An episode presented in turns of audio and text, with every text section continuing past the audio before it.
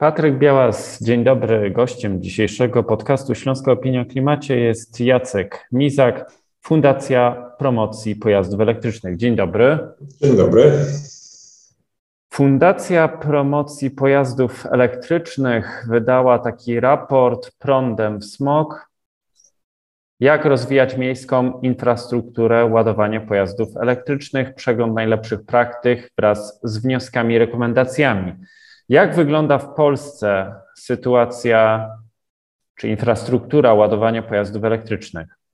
E, tak, to rzeczywiście też o tym kilka słów napisaliśmy w naszym raporcie w, w części dotyczącej diagnozy.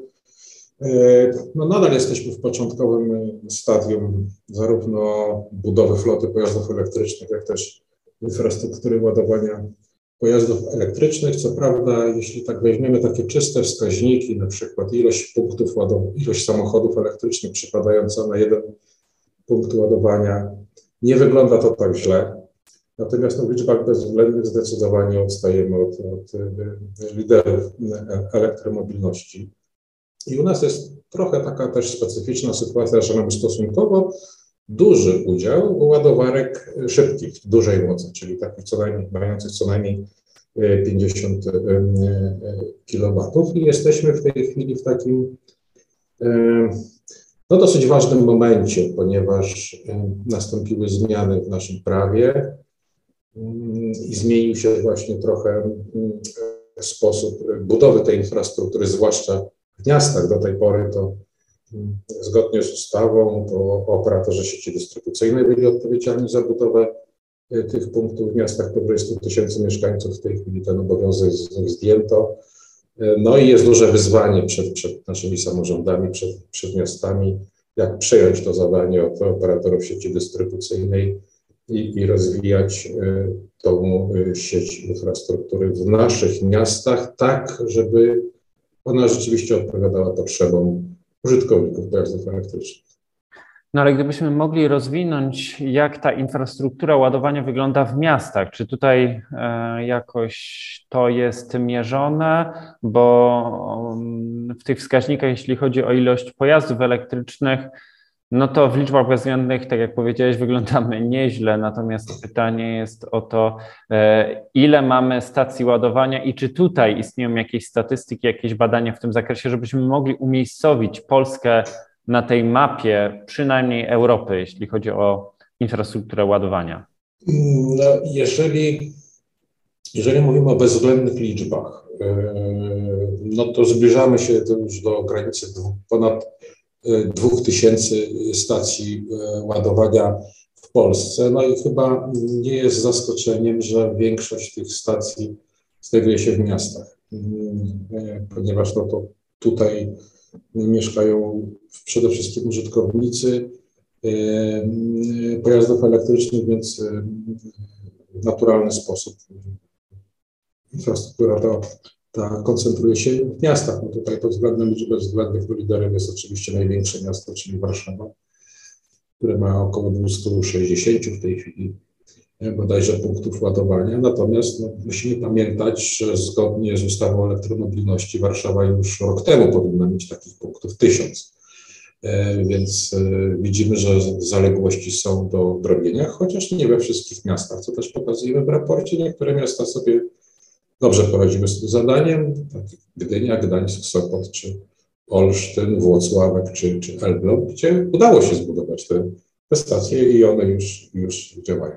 Natomiast pozostaje pytanie, czy one rzeczywiście zostały zbudowane tam, gdzie trzeba, w odpowiedzi na potrzeby. I, I o tym jest głównie raport, czy miasta, które muszą nadgonić ten stracony czas i, i przyspieszyć rozwój infrastruktury ładowania, posiadają narzędzia i posiadają wiedzę, gdzie budować i jakie budować te stacje, tak, żeby one powstały y, nie tam, gdzie jest to najprostsze, najtańsze i najszybciej da się zrobić, ale tam, gdzie one są rzeczywiście potrzebne. Ale wspominałeś o tym, że właśnie Warszawa powinna już w ubiegłym roku mieć tysiąc stacji, tych publicznych stacji ładowania pojazdów. E, z czego wynika to zobowiązanie, gdzie możemy na ten temat więcej poczytać, posłuchać, e, tak żeby nasi słuchacze, również samorządowcy, e, mieli wiedzę w tym zakresie i prawidłowo kształtowali politykę elektromobilności w tym zakresie. Samorządy, y, samorządowcy doskonale y, wiedzą, jakie mają obowiązki w tym zakresie, bo one zostały zdefiniowane w ustawie o elektromobilności.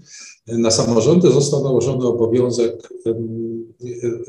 rozpoczęcia monitoringu w zakresie infrastruktury, rozwoju infrastruktury ładowania w miastach powyżej 100 tysięcy mieszkańców, czyli regularnego monitoringu, sporządzania regularnych raportów i przygotowania takiego raportu na, na koniec marca 2020 roku, który, e, który miał pokazać, jaka jest sytuacja, to znaczy ile punktów już powstało, e, ile punktów może powstać jeszcze w ciągu najbliższego roku z uwagi na informacje otrzymane od operatorów prywatnych, czyli operatorzy prywatni przekazywali informacje, co mają w swoich planach w danym mieście, no i na tej podstawie należało podjąć decyzję, czy, czy w danym mieście będzie na, za rok wystarczająca liczba punktów ładowania, czy też nie. Te, te miasta, których analizy wykazały, że e, te punkty powstaną w takiej liczbie, jak wymaga ustawa, no nie musiały sporządzać planu budowy punktów, e, publicznych punktów ładowania, natomiast te których raporty wykazały, że no, będzie brakować, no, miały taki, taki obowiązek. Oczywiście tu zdarzały się też sytuacje mało zabawne.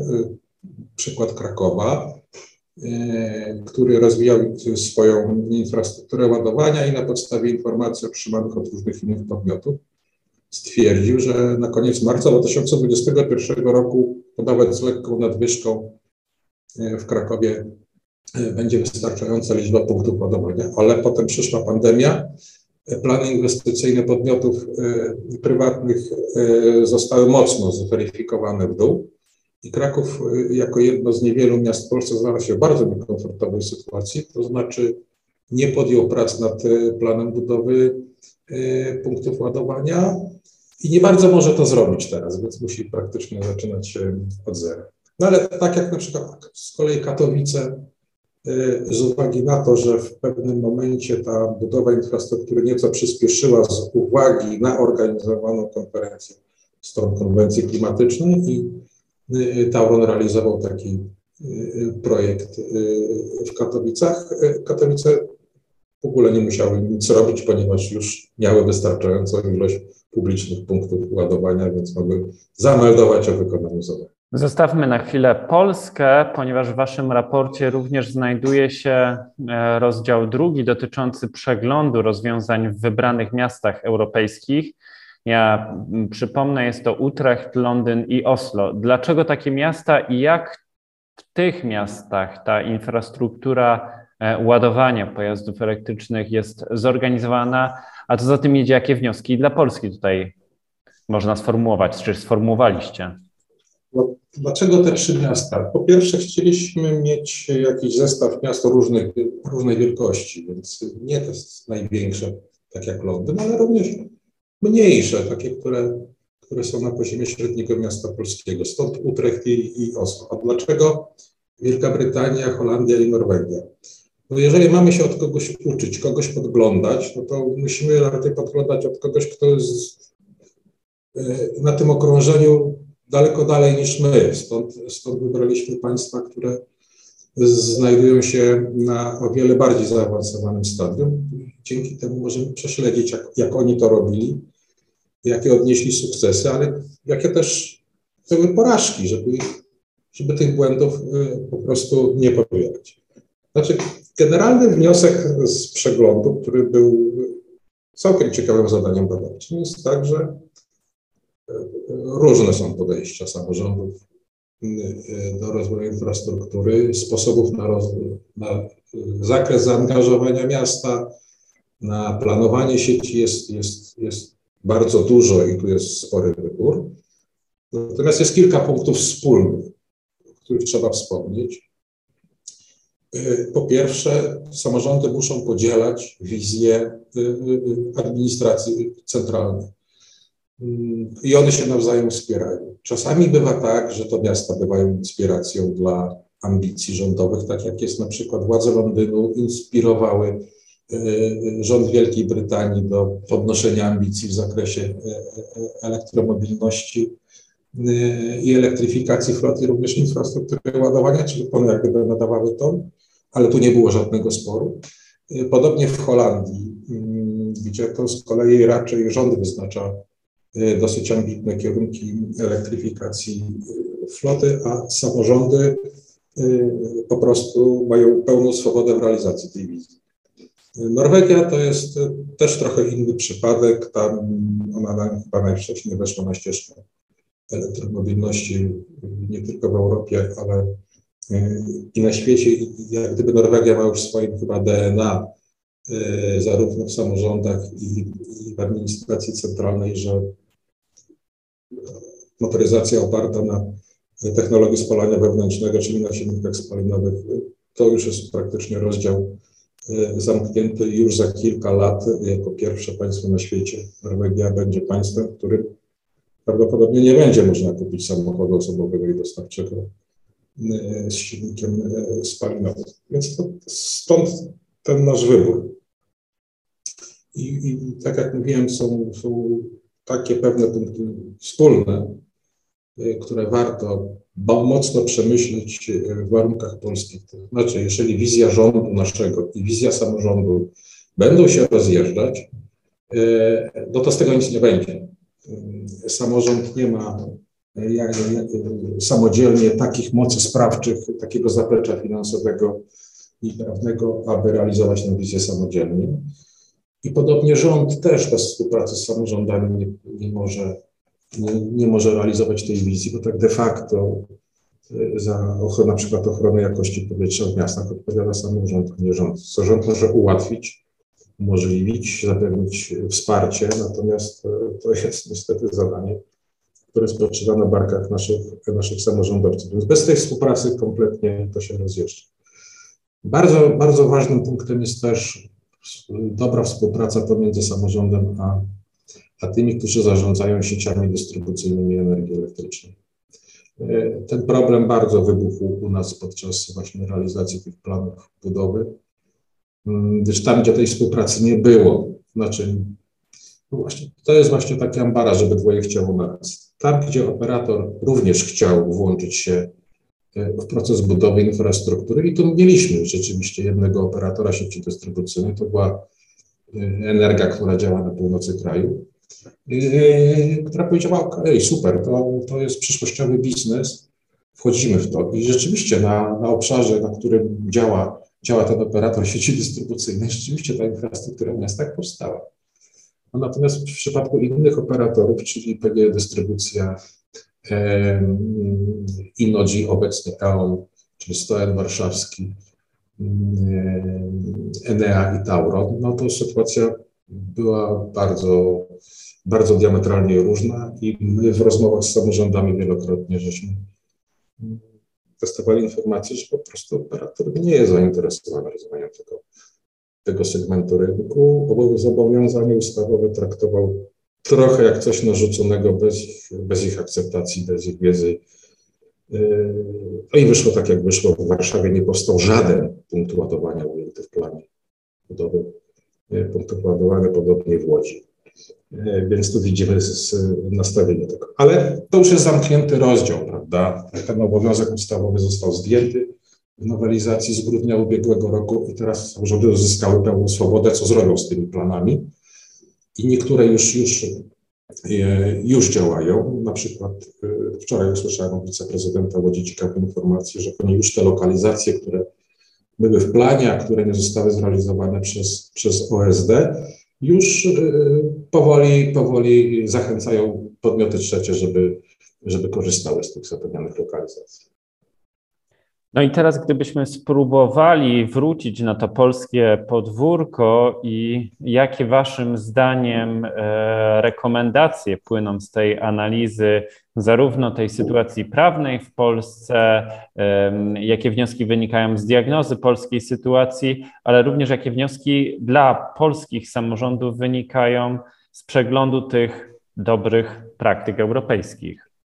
To, to, to możemy sformułować takie cztery kluczowe, jak gdyby, obszary, w których samorządy powinny, powinny mocno pomyśleć. Po pierwsze, elektromobilność nie może być traktowana jako cel sama w sobie. Yy, nie zmieniamy samochodów spalinowych na elektryczne, żeby być fajniejsi. Nie budujemy infrastruktury, żeby spełnić tylko obowiązek ustawowy, no ale trzeba jakoś tą elektromobilność zdefiniować w strategii rozwojowej, rozwojowej miasta, w strategii transportowej. Naszym zdaniem świetnym narzędziem do tego, aby nakreślić rolę elektromobilności są SAMPy, czyli te miejskie plany zrównoważonej mobilności. I tam należy zdefiniować, e, jak transformacja mobilności miejskiej, transportu miejskiego może być wspierana właśnie przez elektromobilność. Tylko wtedy e, ta elektromobilność będzie się rozwijać w kierunku, w którym, e, w którym chcemy. Po drugie, jeżeli chcemy planować rozwój infrastruktury y, ładowania, musimy opierać się na danych, na twardych danych, które należy zbierać. Nie można planować lokalizacji y, wynikającej wyłącznie z głębokiego przekonania, że tam jest potrzebna. Y, tutaj mistrzami w, w takim planowaniu, w mapowaniu potrzeb są Holendrzy, którzy na początkowym etapie, i to jest nie tylko Utrecht, to są praktycznie wszystkie miasta holenderskie na początku wdrożyły bardzo fajny mechanizm budowy na życzenie. To znaczy ten, który kupował sobie samochód elektryczny, w najbliższym czasie zamierzał kupić samochód elektryczny, zgłaszał ten fakt w Urzędzie Miasta, a miasto w terminie maksymalnie trzech miesięcy mm, zapewniało, że w odległości do 300 metrów od miejsca zamieszkania takiego klienta powstaje punkt ładowania. Co nam to daje?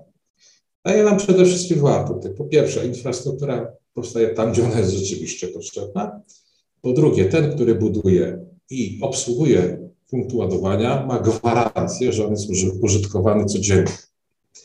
E, czyli jest pewność biznesowa, czyli wszyscy są zadowoleni. Ten, który ma samochód, ma się gdzie naładować, a, a ten, który chce na tym robić biznes, ma zatrudnionego klienta.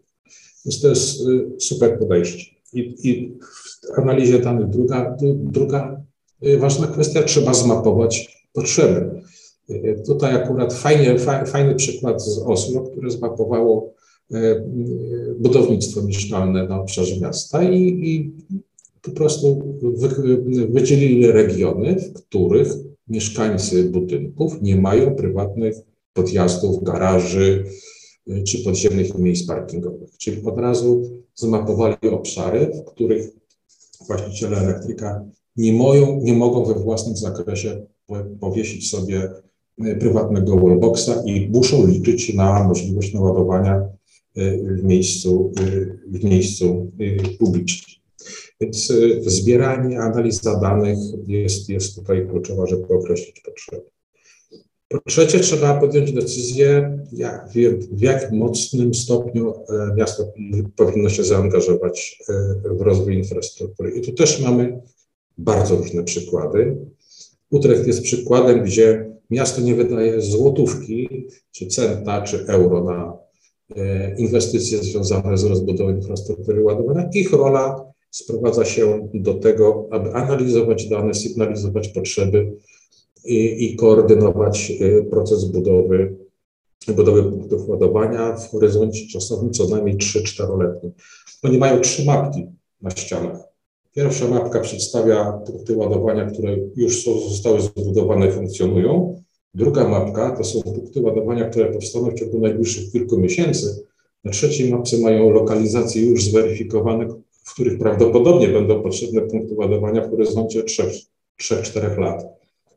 I mają bieżący monitoring. W momencie, kiedy we współpracy z, z operatorami słupków na których ładują się pojazdy. W momencie, kiedy na mapie z monitoringu wynika, że dany słupek jest używany bardzo intensywnie, to jest natychmiast sygnał, żeby ogłosić kolejne postępowanie koncesyjne na budowę w okolicy kolejnego, bo już wiadomo, że za chwilę e, tam zabraknie, zabraknie czasu, żeby wszyscy e, chętnie się naładowali.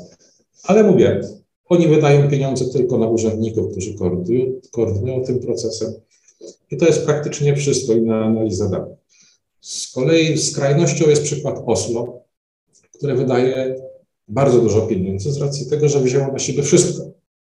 Proces planowania, proces budowy, proces eksploatacji. Tam inwestorem, operatorem, obsługującym słupki, wystawiającym faktury jest Urząd Miasta. To jest z kolei skrajność. I jaka jest rekomendacja dla naszych miast? Nie sądzimy, żeby było realne, aby pójść śladem Oslo. Y, nie tylko ze względów finansowych, ale również ze względów no, możliwości też zasobów ludzkich w urzędzie, bo to trzeba było budować nowe struktury, żeby, żeby zarządzać tak skomplikowanym dużym procesem. No ale o skali, o skali zapotrzebowania finansowego świadczy fakt, że Urząd Miasta w Oslo wydał więcej na rozwój infrastruktury miejskiej niż rząd centralny w Norwegii na rozwój sieci ładowania w całym kraju. Więc to obrazuje chociażby skalę, skalę, skalę finansową. Trzecia duża rekomendacja dla naszych samorządów to jest jak odblokować e, przyłączanie punktów ładowania do sieci elektroenergetycznej co u nas jest bardzo problematyczne i czas oczekiwania na podłączenie do sieci dystrybucyjnej często sięga nawet trzech lat. No nie da się planować y, infrastruktury, jeżeli mamy trzyletni okres budowy przyłącza, bo to nie ma żadnego sensu. Co z tego, że my w dniu dzisiejszym zdefiniujemy potrzebę, że w tym miejscu powinien być punkt ładowania i co możemy powiedzieć mieszkańcom? OK, zbudujemy wam do 3,5 roku, to nikt nie podejmie decyzji, żeby, żeby kupić e, samochód elektryczny. Więc gdzieś ten proces u nas kuleje i, i na pewno jest to związane z tym, że jest zbyt zbiurokratyzowany.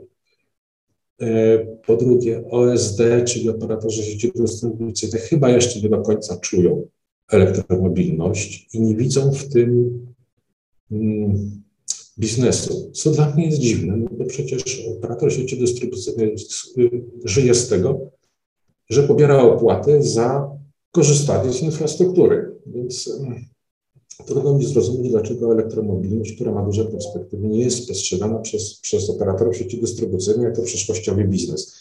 Nie wiem, na czym polega, na czym polega problem. Natomiast problem istnieje i, i albo go odblokujemy centralnie poprzez jakieś zmiany legislacyjne, chociaż to nie zawsze jest takie proste. Zmiana w ustawie nie oznacza, że to się odblokuje, albo po prostu miasta muszą szukać alternatywnych sposobów na to, żeby po prostu obejść tą barierę stworzoną przez OSD i na przykład myśleć po budowie własnego źródła zasilania dla infrastruktury w postaci, nie wiem, mikroinstalacji y, odnawialnych źródeł energii, czy jakichś bezpośrednich innych umów na, na dostarczenie energii do tej, y, do tej infrastruktury. Więc jeżeli te cztery, cztery obszary dobrze, dobrze zaadresujemy, to wydaje mi się, że jest szansa, żeby stopniowo dojść do, do, do tego poziomu, że rzeczywiście słupek do ładowania pojazdu elektrycznego będzie powstawał tam, gdzie powinien powstać, a ze wszystkich badań preferencji klientów, zarówno w Norwegii, w Holandii, we Francji, również w Polsce, wynika, że ludzie E, posiadający samochód elektryczny najchętniej ładują go w domu, w nocy, e, a nie na wielkich, e, drogich hubach i szybkich ładowarkach. Natomiast ci, którzy nie mają prywatnego miejsca, no, poszukują też możliwości ładowania takiego pojazdu w nocy, ale z publicznego, w miarę taniego Y, y, słupka. Natomiast jest pewna specyfika polskich miast, która nie występuje ani w Londynie, ani w Trechcie, ani w Oslo. Żadnym z tych miast, i w ogóle ciężko znaleźć na zachodzie miasto, które ma tak duży udział dzielnic zabudowanych ogromnymi blokami, nieposiadającymi prywatnych miejsc postojowych. Trudno znaleźć przykład na przykład odpowiednik warszawskiego Ursynowa, E, czy warszawskiej Białołęki, czy warszawskiego Tarchomina na zachodzie, bo po prostu tam się tak nie budowało. To jest problem, y, y, y, który musimy rozwiązać sami, mieć sami pomysł na to, jak, jak sobie poradzić z infrastrukturą ładowania, gdzie w dzielnicy mieszka w budownictwie wielorodzinnym bez prywatnego miejsca ponad 200 tysięcy osób. No, trudno oczekiwać, że wybudujemy 100 tysięcy słupków do ładowania na tym osiedlu. Wydaje mi się to wyzwaniem wykraczającym poza e, moją wyobraźnię przynajmniej. Więc jakiś, jakiś sposób na to trzeba znaleźć. I tutaj Można znaleźć jakieś pomysły, na przykład w Londynie, który co prawda zastosował rozwiązanie niededykowane na wielkie osiedla, tylko za, zaadresował rozwiązanie dedykowane na przykład taksówkom i lekkim pojazdom dostawczym, czyli tym, którzy rozważają po mieście tak zwaną, tak zwaną drobnicę. I oni zrobili dla nich dzielnicowe huby ładowania.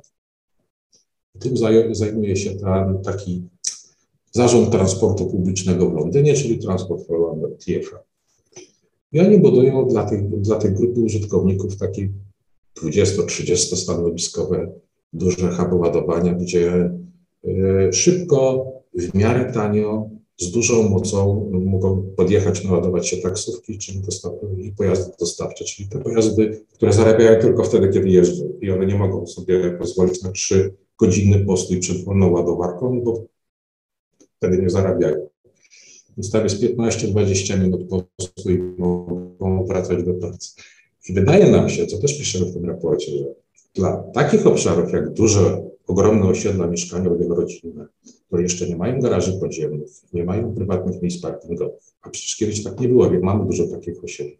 To może być fajne rozwiązanie i miasto może zaprojektować dwa, trzy dzielnicowe huby ładowania, gdzie każdy wracając z pracy, o ile na co dzień porusza się samochodem elektrycznym, może na kwadrans dosłownie zatrzymać się raz w tygodniu, bo to wystarczy.